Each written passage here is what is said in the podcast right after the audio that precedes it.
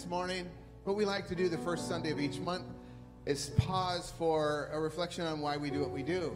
And the fact that this happens to be the weekend we celebrate our independence as a nation, I think is pretty significant that this is also the day we celebrate our freedom as a people.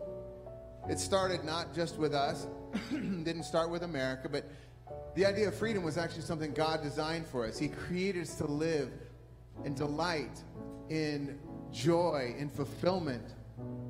And we know the story of the bondage that happens when people push back from God and said, We're going to do it ourselves. This is what happened when Abraham's people pushed back against God and said, Yeah, we're, we're going to do it our way. And we find that that's what happened in the Genesis story. They found themselves in doing it their way. They were enslaved.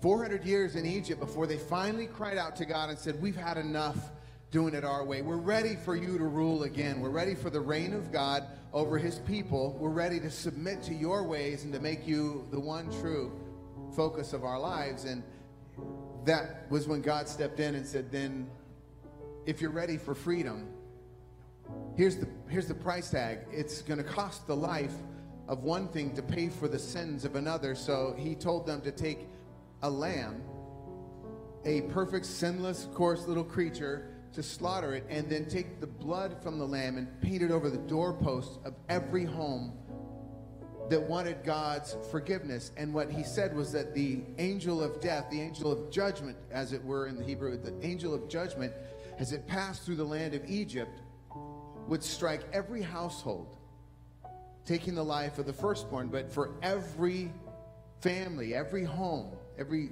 dwelling that had the blood of the lamb over its door, the angel would pass over that home. The judgment would pass over the home where the blood had paid the atonement price. That was the freedom that began the old Testament story of Exodus. That as the angel of judgment came over the land of Egypt that night, every one of those that had the blood there had the atonement, something that paid for the freedom from judgment. And it's interesting, you flash forward, that launched the Old Covenant, which was the Old Testament. The people left Egypt, found their freedom. Of course, God delivered them, and we get the Ten Commandments, we get the covenant we call Old Covenant, the Old Testament, that Moses brought. And then flash forward to, of course, the time when Jesus came. And where Jesus said, Listen, I'm going to I'm going to open a new covenant between people and God. And it's open to everyone, not just Jewish people, not just people who are Hebrews. This is open to anyone. And here's how you enter this covenant I'm going to be the lamb.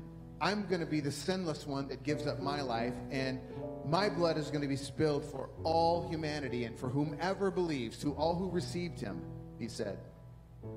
They'll be called the children of God. And the idea is this that Jesus paid the atoning price, that his sacrifice became the judgment. He took the judgment of you and me so that his blood became like that blood painted over the doorpost. So everyone who's received that gift of Jesus' sacrifice, when he said it is finished, he's saying, I paid the price everything is now covered for all who believe. And so, you and I, as we celebrate today, what we're celebrating is the coming out of our slavery, our bondage to old ways of thinking, old ways of living. When we said, I'm done with that life, I'm done with bondage to those things. I want, I want the life of freedom that God has promised. I want to enter into the life that Jesus offers.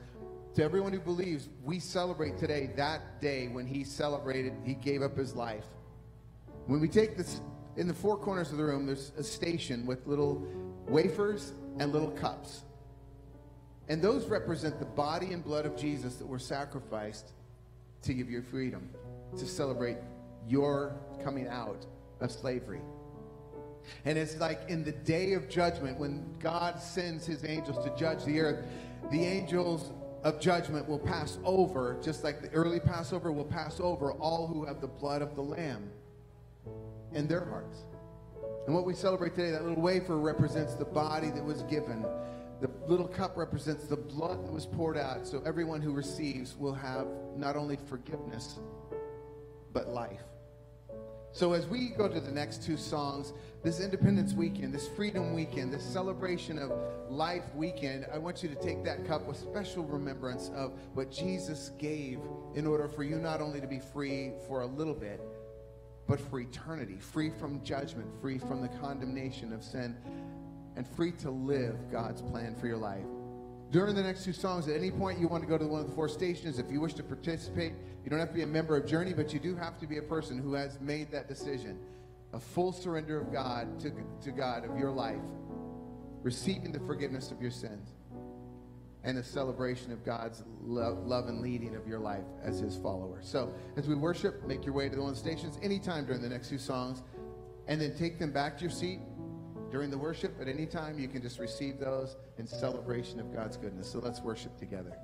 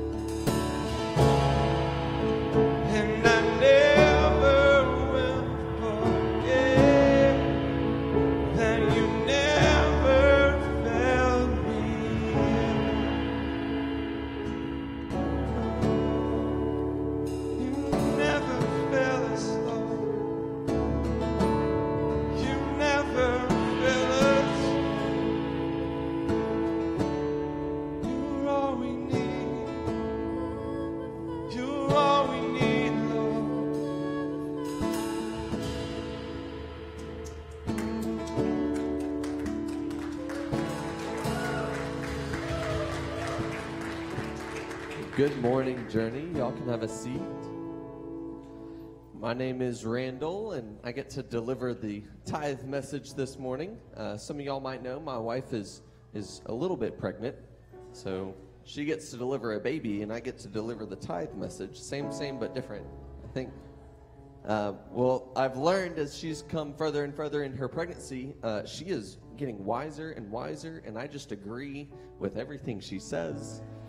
So yesterday morning, we woke up and she said, Hey, I really think we should start a 1500 piece puzzle. And I said, That sounds like a great idea. Let's do it. And so we did.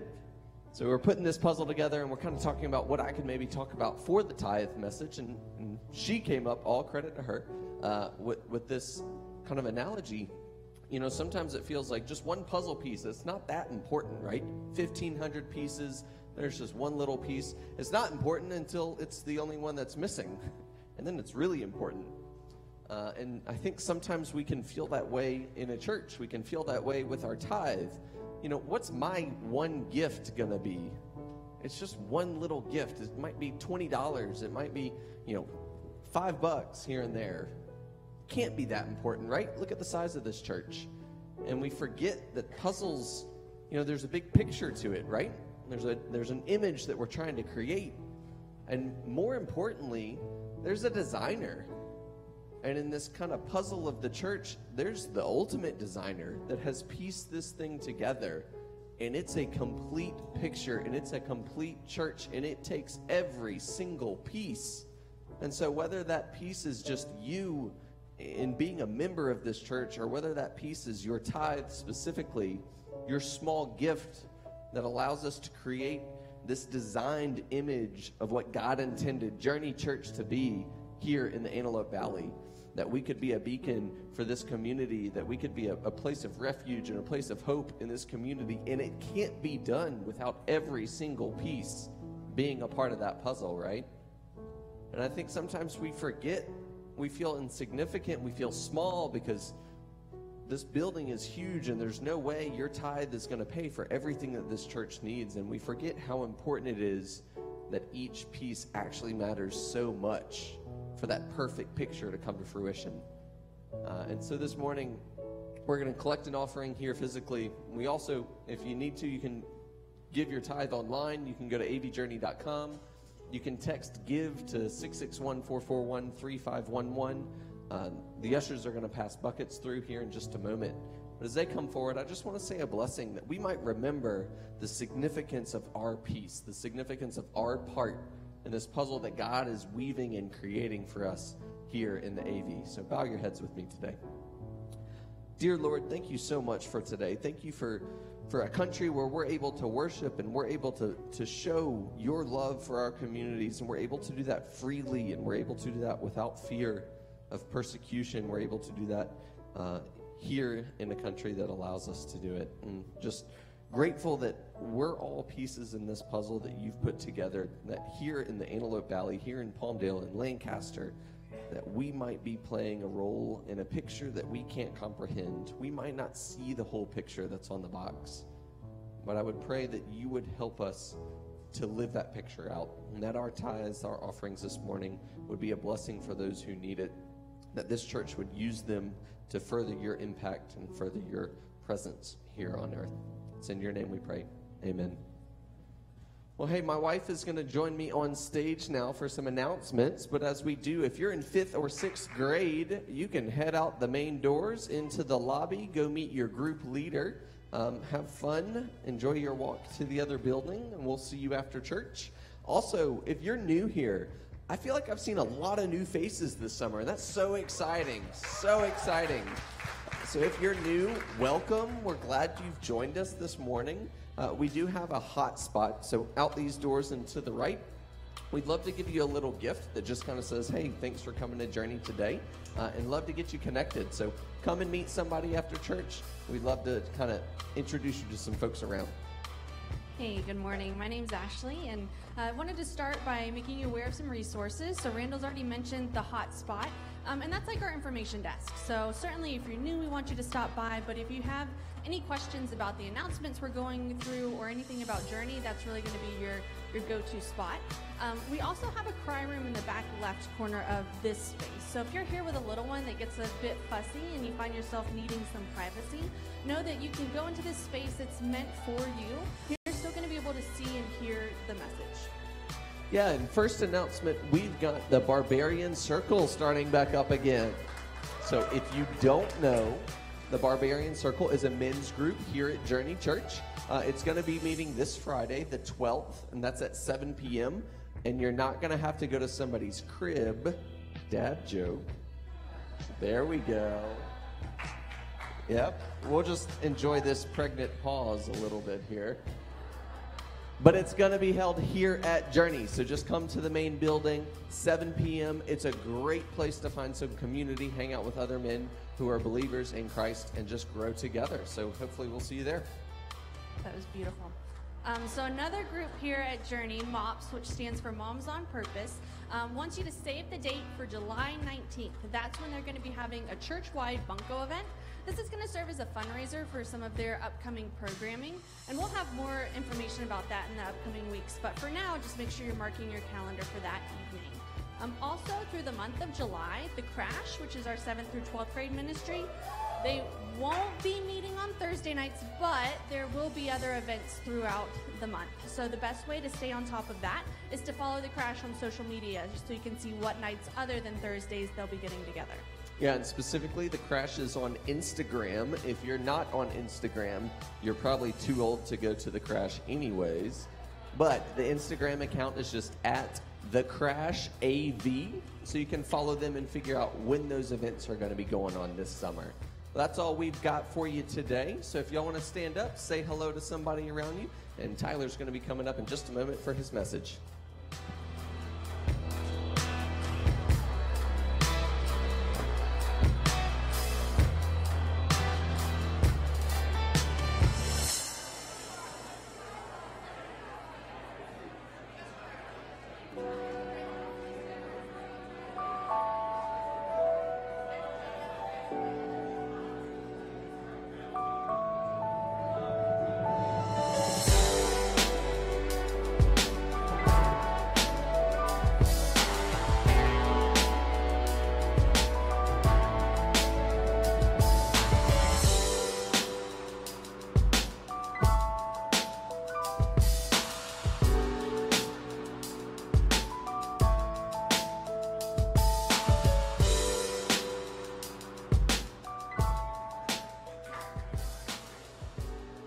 Good morning, good morning. How we doing this morning, Journey? How many of you only showed up today because the earthquake scared the bejesus out of you and you are ready to get some Jesus? You're like, I was going on vacation, but no, we are here for Jesus today because the earthquakes may swallow us up. We don't know what to do.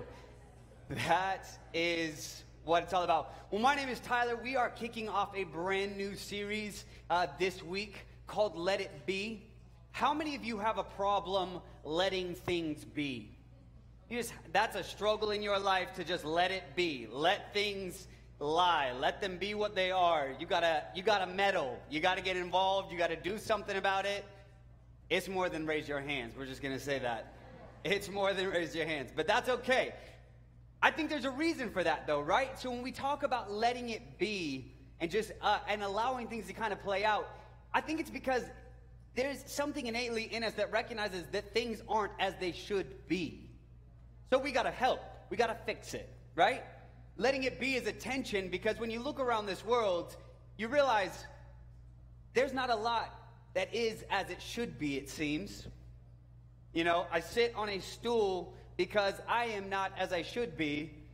You know, uh, I wanted to come up with a really cool story, you know, that I like ran into the middle of a street to save a baby before it got hit by a car. You know, it broke my leg and like, you know, but really we just were playing Ultimate Frisbee at the park and I'm getting older and I, I tripped backwards and uh, the doctor was like, yep, that's it.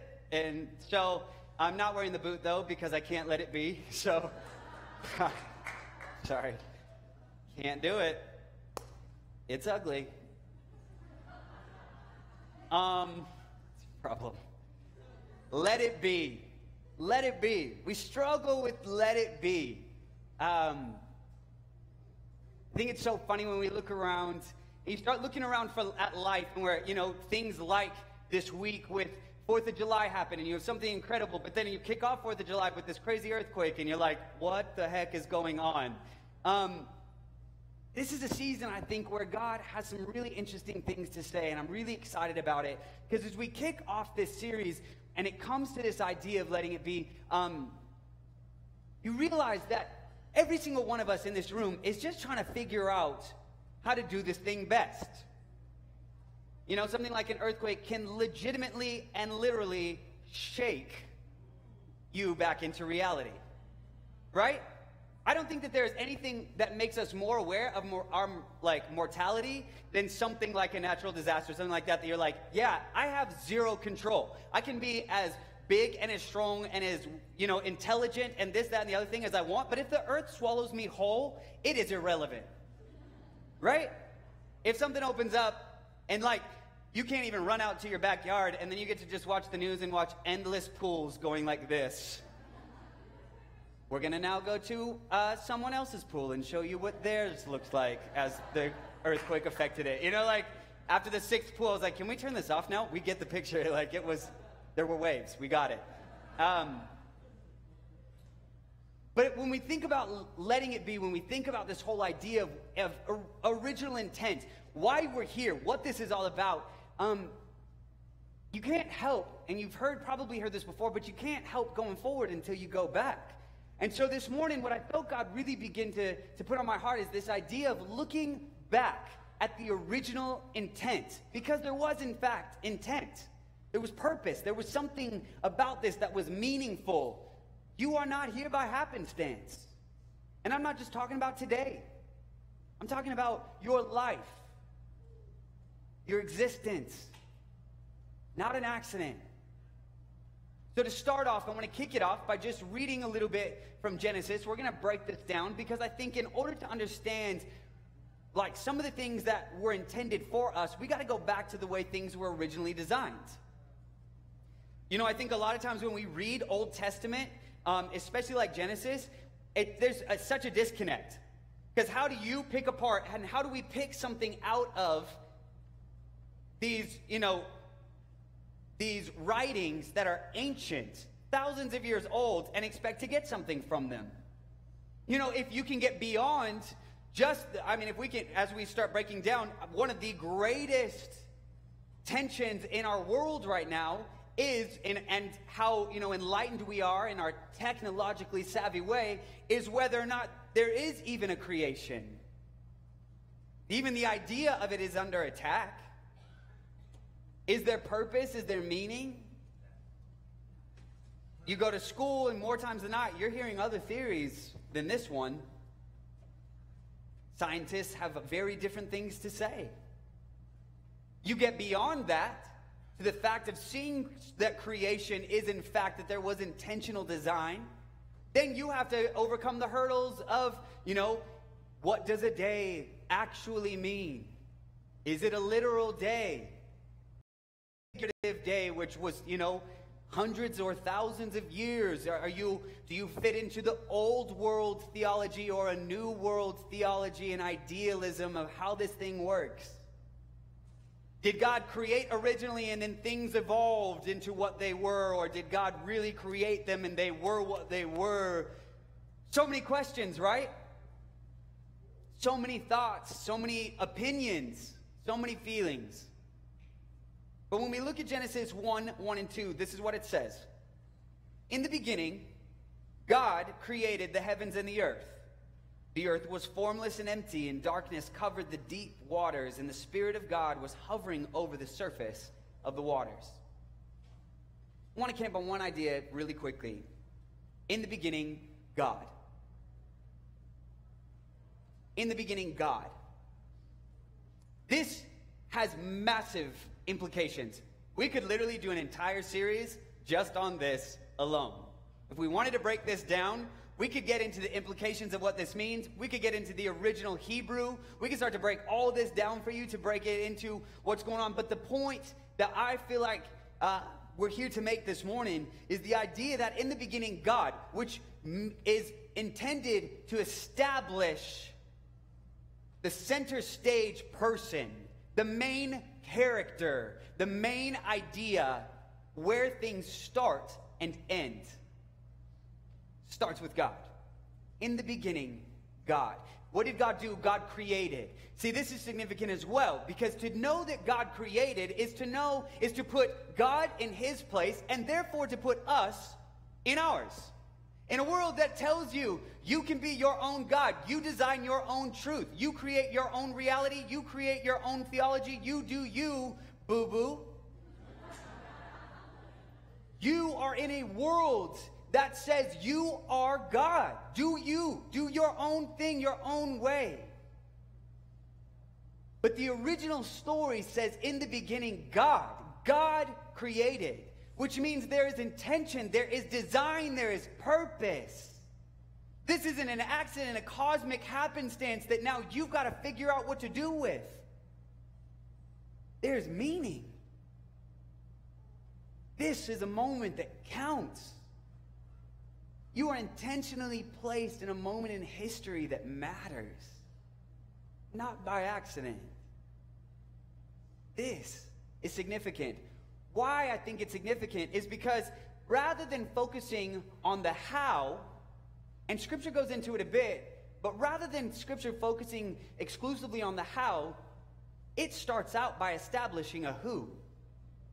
And I think that matters. Because I think to start off, you start getting rocked in the core of how you think and your ideology when we start off by saying in the beginning God instead of in the beginning you. In the beginning me. Right? Because isn't that how our days start and end? In the beginning, me. What do I think? What, how do I feel? What do I need? What do I like? What do I hate? What do I want? In the beginning, me. There's a country song that where he just says, I want to talk about me. I want to talk about I. I want to talk about number one. Oh my, me, my. What I think, what I want, what I like, what I know, what I see. I think we feel like that a lot. I think that is a song that is so natural to the depths of us that it actually is kind of unnerving. In the beginning, God created. There is intention, there is design. Creative story goes on to establish some important things, but not just to establish the importance and the details of how. Scripture could easily go into that, but what he establishes instead is he creates this imagery, this important, these, I think these ideas that, that we miss so much of the time. So I want to break into them. He starts by establishing the created order. He starts out and you start hearing God say, Let there be. Let there be. He speaks and there is. Let there be. He starts out by establishing these different landscapes, as it were the heavens, the oceans, the seas, the waters, and then the lands, the grounds.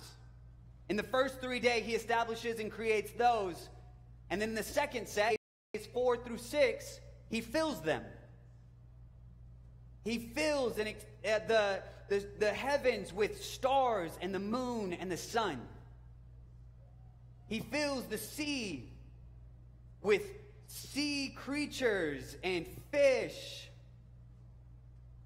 Fills the earth with animals and creepy crawlers. And we see this, and we start to wonder okay, so what? How does creation have to do with where you're at today? Post just going and buying 16 things of water, bottled water just in case, you know, the apocalypse happens this weekend. You, where you're struggling with bills and, and life and relationship and kids. Or maybe you're young and you're looking for your future and what's to come. Where, and maybe you're not so young and you're still thinking about your future and when you're going to grow up. What you're going to do. I think this is significant because this begins to help us establish an understanding of who we are and who God is. See, this is written to an, an, uh, an intentional group of people. This is during a time where paganism is running rampant. This is big deal because as it's being written, the world around is, um, they are worshiping the sun, the moon, and the stars. See, when man, man is going to worship something.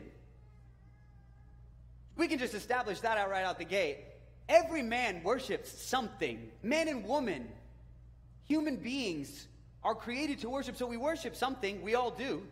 It may be yourself. It may be any number of things, but we all worship. But in the olden days, during the time of the, of the pagans and the, the people with rituals and things that were archaic, barbaric, they worshiped the things that seemed bigger than them. So the sun got worshiped, the moon and the stars were worshiped, the sea was worshiped, the creatures that were big and vast and crazy in the sea were worshiped. The land was worshiped, fertility was worshiped.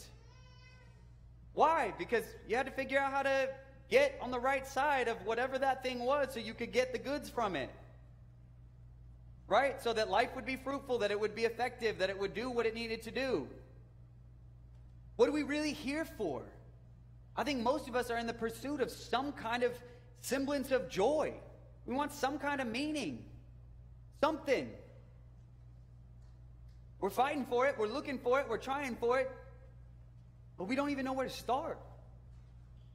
So, what did the pagans do? They started creating beings, started creating idols to help them understand how to worship. So they, they have these beings now that represented the sun god and, and the moon god and the stars and the and the this god and the sea god and all of that.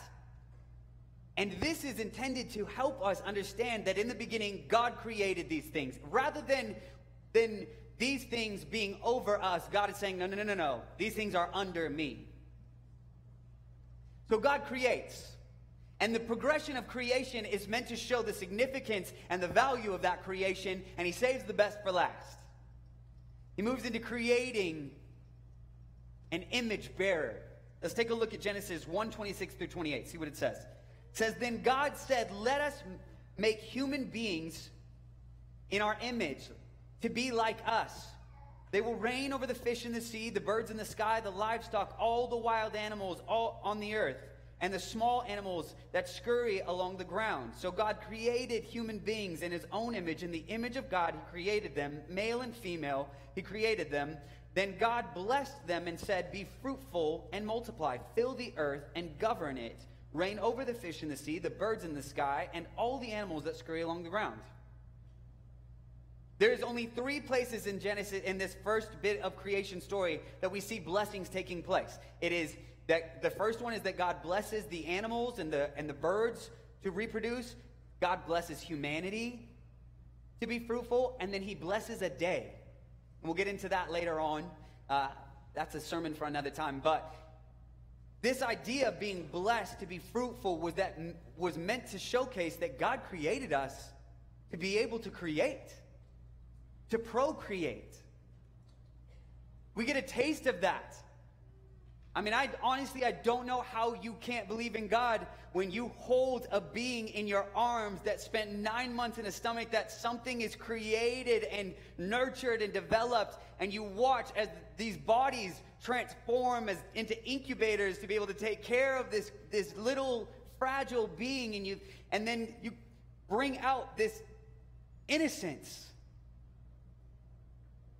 meeting my nephew for the first time. You just stand there in awe. I just picked up his little pinky and was like, what the heck is this? It has a nail. It's like this big. What the heck? That's incredible. Is that not amazing? We were created as image bearers. It's the one place in the creation story that that God deliberates, that He says, let us make. And in all the moments before this, He just says, let there be, let there be, let there be light, let there be, let there be uh, the darkness and expanses over and separation, and let there be the oceans, and, and let there be, and He starts creating through let there be's. But in this moment, He says, let us make. There is intimacy and connection associated with this interaction. You don't fully see it in this, uh, this section because it's kind of just broken down. But we are, in fact, image bearers. This, in and of itself, is extremely significant. Because for those of us who are living in a world where we're just trying to exist and just trying to get by, it might do something for us to know that you were designed intentionally, beautifully, and very good. That God saw fit to create us in His image, the ability to recognize that we have the ability to connect spiritually, to discern what's going on in the world. We're not just animalistic creatures that are just here to, you know, to survive. We're meant to thrive. Image bearers, ambassadors to a world. See, in, in the pagan cultures, they believed that the kings were basically gods because the kings were the representation, they were the human representation of that God to humanity. In Egypt, the Pharaoh was God in representation to his people. So they served him. Emperors as well. In, in ancient cultures, they worshiped them. But not so dissimilar, God created us in his image to bear a representation of who he is to the world, to rule, to reign, to lead, to be. Folks, you were not just designed to, to try to find a way of just existing. There is intention. For some of you, you need to hear simply that this morning. Your life is not a mistake. Whether it's been spoken out over you by churches, parents, teachers, coaches, or whether it's your own voice that you hear, there is intention. And God makes no mistakes. Break it down further. I want to look at Genesis chapter 2 because Genesis 2 does this beautiful thing where it, it kind of takes the generalized story and then it hones in specifically on this beautiful moment. It like kind of skips over a lot of the other stuff and it just jumps straight into the creation of humanity. Because this matters. This is what it says. Starting in chapter or in 2, starting in verse 4 says, When the Lord God made the, the earth and the heavens, neither wild plants nor grains were growing on the earth, for the Lord God had not yet sent rain to water the earth. And there were no people to cultivate the soil. Instead, springs came up from the ground and watered all the land. Then the Lord God formed the man from the dust of the ground. He breathed the breath of life into the man's nostrils, and the man became a living person.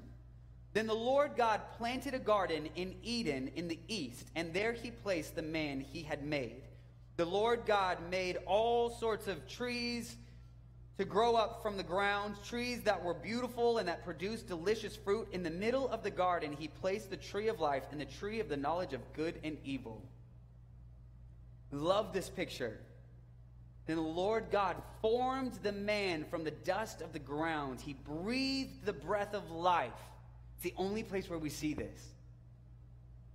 There's intimacy involved in this, intentionality. Life into the man's nostrils, and the man became a living person. Then the Lord God planted a garden in Eden in, in the east, and there he placed the man he had made. Who in this room has heard of the Garden of Eden? Most of us, right? Paradise, perfection, beauty, goodness. Did you know that there's a couple translations for, for this word Eden? One of them is uh, fertile, because the ground was fertile and God also made humanity fertile. But did you know another translation of this word Eden is the word delight? The word delight. Then the Lord God formed the man out of the dust of the ground. He breathed the breath of life into the man's nostrils, and the man became a living person. Then God planted a garden in Eden in the east, and there he placed the man he had made. God created man, and then placed him in the center of delight. See, this will mess with your theology. As you guys come today, just so we're all on the same page, we all came with a theology. You live out of your theology every single day. It would take a couple days to be able to observe you to know what your personal theology is, but you believe certain things about God and about yourself, and they are implemented in your everyday life. And there are some interesting ideas of how we go about delight because in most of our lives and in the case of most of our experiences, we do not find delight in God. We have found that we look for delight outside of Him, do we not? Do we not find that delight is what we are all in search of? Happiness, joy. We want all the goods. We want the best of life. So we're searching for all of that. But do not, do we not, more times than not, find that and feel like God is holding out on us in the way that we would want, so we start going around Him to try to find delight? What would it do to our theology to begin to actually believe that the Creator of the universe intended and created humanity and put them in the center of delight? That life was meant to be enjoyed. That life was meant to be lived to the full. That life was actually meant to be experienced. That you didn't have to go away from God to get the good stuff. That it was actually through God you would experience the fullness of everything that your heart deeply longed for. What if just the simple idea, if you took nothing else from this message today, what if the simple idea of God is the center of delight and God intended us for delight? What would that do to your ideology, your theology, to your understanding, to your everyday life? Would it change where you go for it?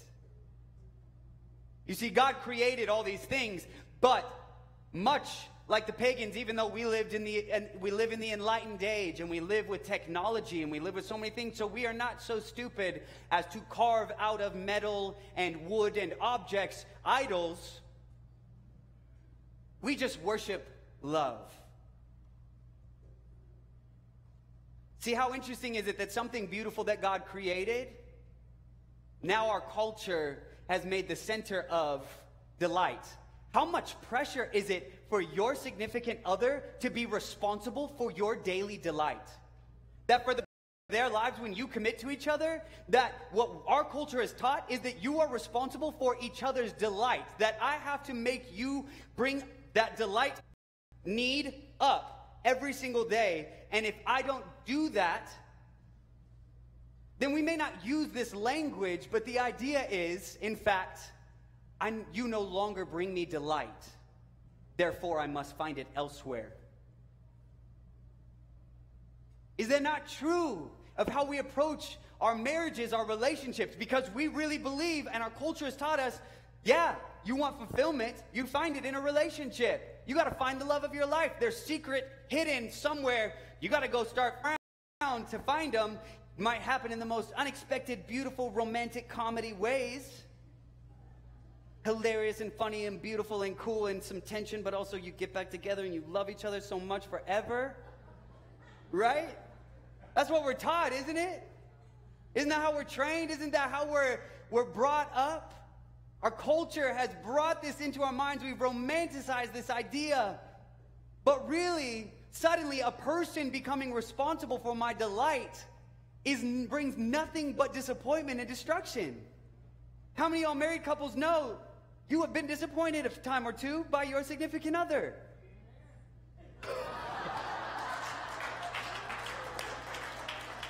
I'm not going to look over there.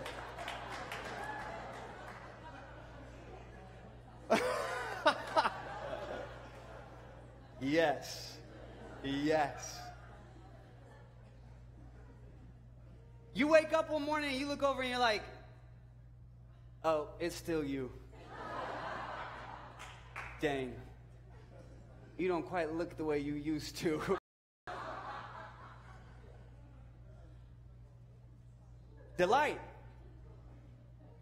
When we put that person in that place of delight, suddenly they become the idol that we worship. It becomes the very thing that we worship. Suddenly now they are responsible for bringing that into our lives every day. Who can fulfill that quota?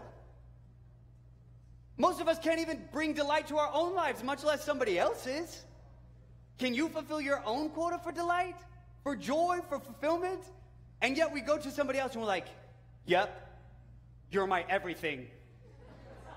You are everything. You're my everything. I love you. I need you. I need you. And we're like, and we're supposed to like, that's supposed to be romantic? That is terrifying. terrifying. Right? Every song on the radio, so many things. I'm like, what in the world? You know what comes out of worshiping of things? Addictions, loss of identity. You get stuck in a relationship with a person, you lose yourself. You know what happens? Codependency. Emotional dependency. We lose ourselves. People were not intended to be worshiped, but to be partnered with. We worship our work. Some of us worship our accomplishments. We find, we look for delight in those things. Work is good.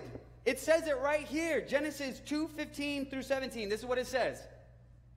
The Lord God placed the man in the Garden of Eden to tend and watch over it. But the Lord God warned him, You may freely eat of the fruit of the tree in the garden, except the tree of the knowledge of good and evil. If you eat its fruit, you are sure to die. Verse 15, though, says, The Lord God placed the man in the Garden of Eden to tend and watch over it. The term is literally to work it. Work is not a result of the fall. Work was intentional part of our purpose, our design. You can find delight in your work. That's okay. But when we become workaholics, we start to have a problem. The problem is, the main problem is our culture celebrates workaholism more than anything else. You get shamed for being an alcoholic, but you're a workaholic? Good for you. Good for you for staying over the weekend at work. Good for you for coming home late. Good for you for, you know, for putting in those hours, for, for doing your thing, for making those accomplishments, for making it to the top. Meanwhile, your family has not seen you and you've not been able to delight in them and you don't know how long. You don't know the last time that you sat across from your spouse or your kids eating dinner together and just able to delight and enjoy the very things that your accomplishments were intended to help you create in the first place. We lose it all, right? You have someone who is in pursuit of finding delight. Their delight is going to be in their finances, in their money. So if I make more money, I'm going to really begin to delight. And then they sacrifice all the things that that money was meant to help share with, like, the people they love. Because they turn around after they've received it, and most of them, those people aren't there. Because they never cared about those things that you're pursuing for delight. We were created to delight. I think most of us just needed to hear this morning that your delight isn't away from God, it's with God.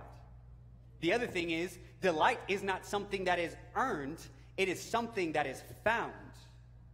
See, delight, most of us think that delight, and my dad spoke an incredibly beautiful message on religion versus the relationship last week to end out our uh, series. If you didn't hear it, go look at look for it on our podcast, listen to it, it will change your life.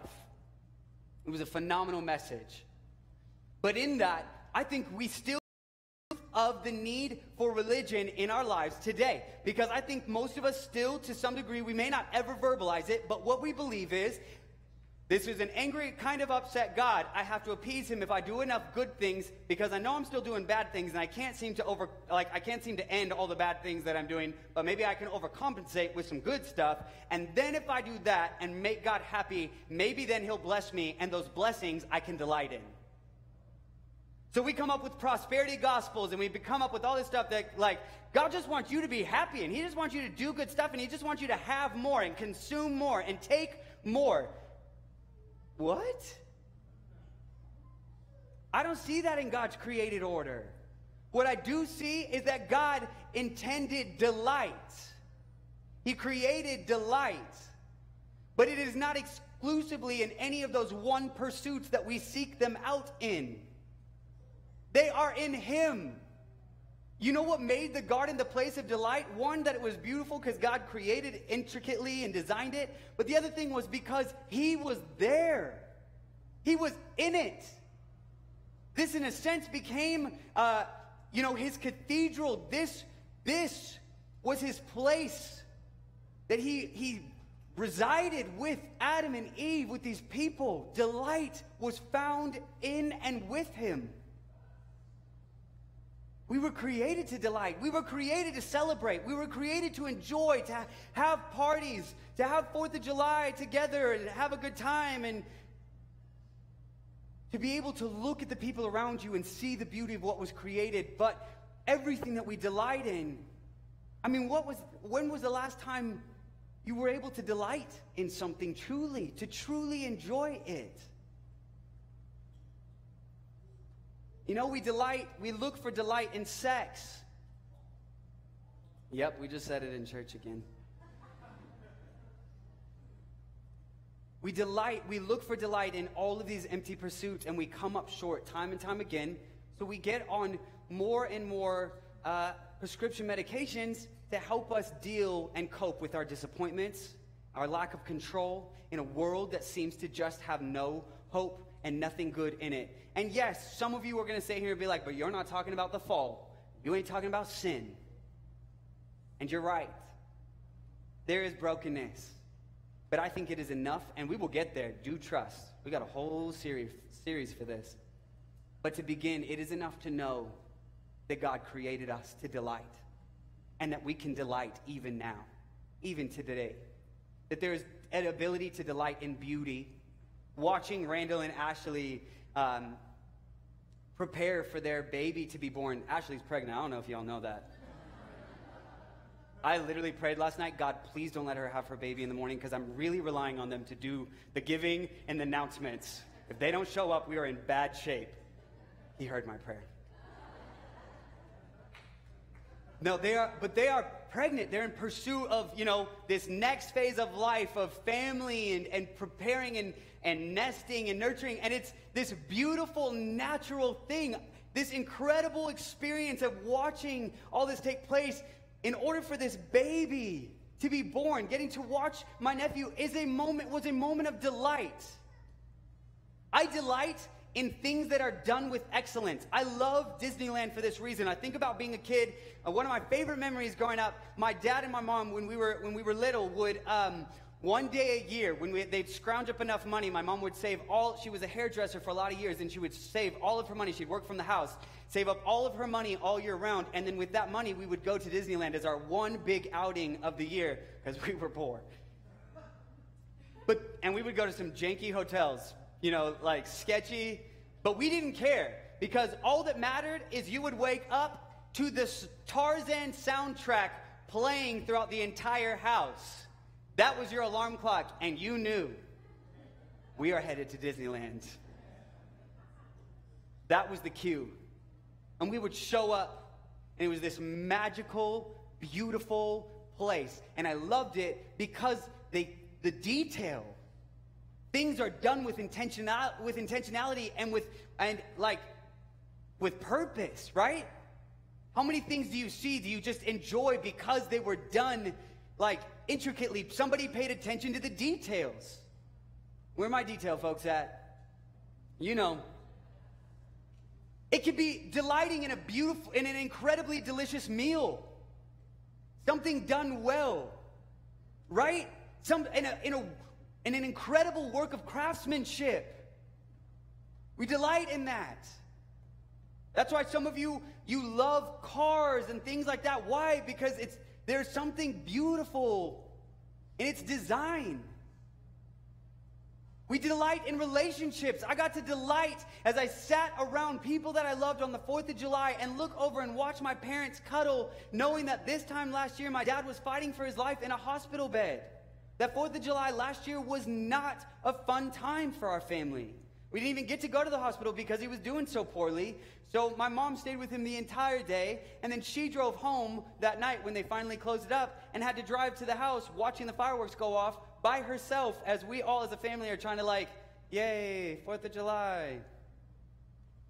But to have him back and them together is a moment of utter sheer delight. It's beautiful, it matters. Creation. How many of you can go to the beach or to the mountains, to the lake, to a beautiful sunset and just feel your heart delight? Right? Something that just refills you, it restores you, it refreshes you. Y'all, we were designed for this. We were created for it. And, and when we are connected to God, we can tap in and live from it. It is not something to be, uh, to be bought or to be earned. It is found, and it is found in our Creator. It is found in our King. It is found in our God. Psalms 37 4 says it this way as we get ready to close. Take delight in the Lord, and he will give you the desires of your heart. Take delight in the Lord, and he will give you the desires of your heart. See, this is the in- interesting thing. I always took this, and this was like a magic formula to me. So it's like, you know, I'd be at like summer camp, and I'd be like, God, I'm so happy with you right now. Yes, yes, Lord. So now can I have that girlfriend? no. No, cool. You know, we do this. We want to twist God's arm. We want to make it a formula. We want to make it a thing. But in reality, God is saying, this, you delighting in God actually puts you in contact with God. You start to understand God, His intentions, His purposes for this world. And as you do, it starts to re, like, evaluate our entire thinking, our, our, our intentions, our purposes, our desires all start to shift. We stop looking for that one person that's going to be the end all be all of our satisfaction and our joy on life that's meant to please our every need forever. That amount of money that, you know, just a little bit more that never shows up because just a little bit more is always not quite enough. The stuff that accumulates and gets put in boxes in our rafters that we pass on to our kids and they throw away because they didn't want it in the first place right? But to delight. It is ingrained in each of us because it was designed in us by our Creator. You were made to delight, you were made to enjoy. And the beauty of this message is that you do not have to earn it. Adam was created and then placed in it when we connect with God, when we choose to engage with our Creator, when we choose to allow our theology to actually align with our everyday lives, we will start to experience delight. We will start to see the gifts for what they are, the beautiful moments, and you will find yourself rather than just being like, wow, this is a really cool moment, your heart will lean into worship and say, God, this is amazing. Thank you. Just a moment in your own heart. Nothing crazy. It's nothing super spiritual. We try to make everything like this show, this performance, this production, like God did it all. Like, chill out, bro. Just say it in your heart. Jesus knows. And I know too. Delight. You see, God did the three first days and created, and then He did the three last days. But the intention was that he put them in their natural habitat where they belonged. He put the sea creatures in the sea, and he put the land creatures on the land, and he put the stars in the heavens, and then he put men in delight. It's what we were created for. And when we live in accordance with him, his purposes, his plans, when we start to let him be God and us be image bearers, we start to experience and stumble upon the things the way he designed them. This morning, you don't have to earn that. That would be religion but you can engage it by allowing the gift that God offers through his son Jesus to become a gift that you receive that says, I know I'm broken. Yes, there is the fall. We will get to chapter 3. Do trust.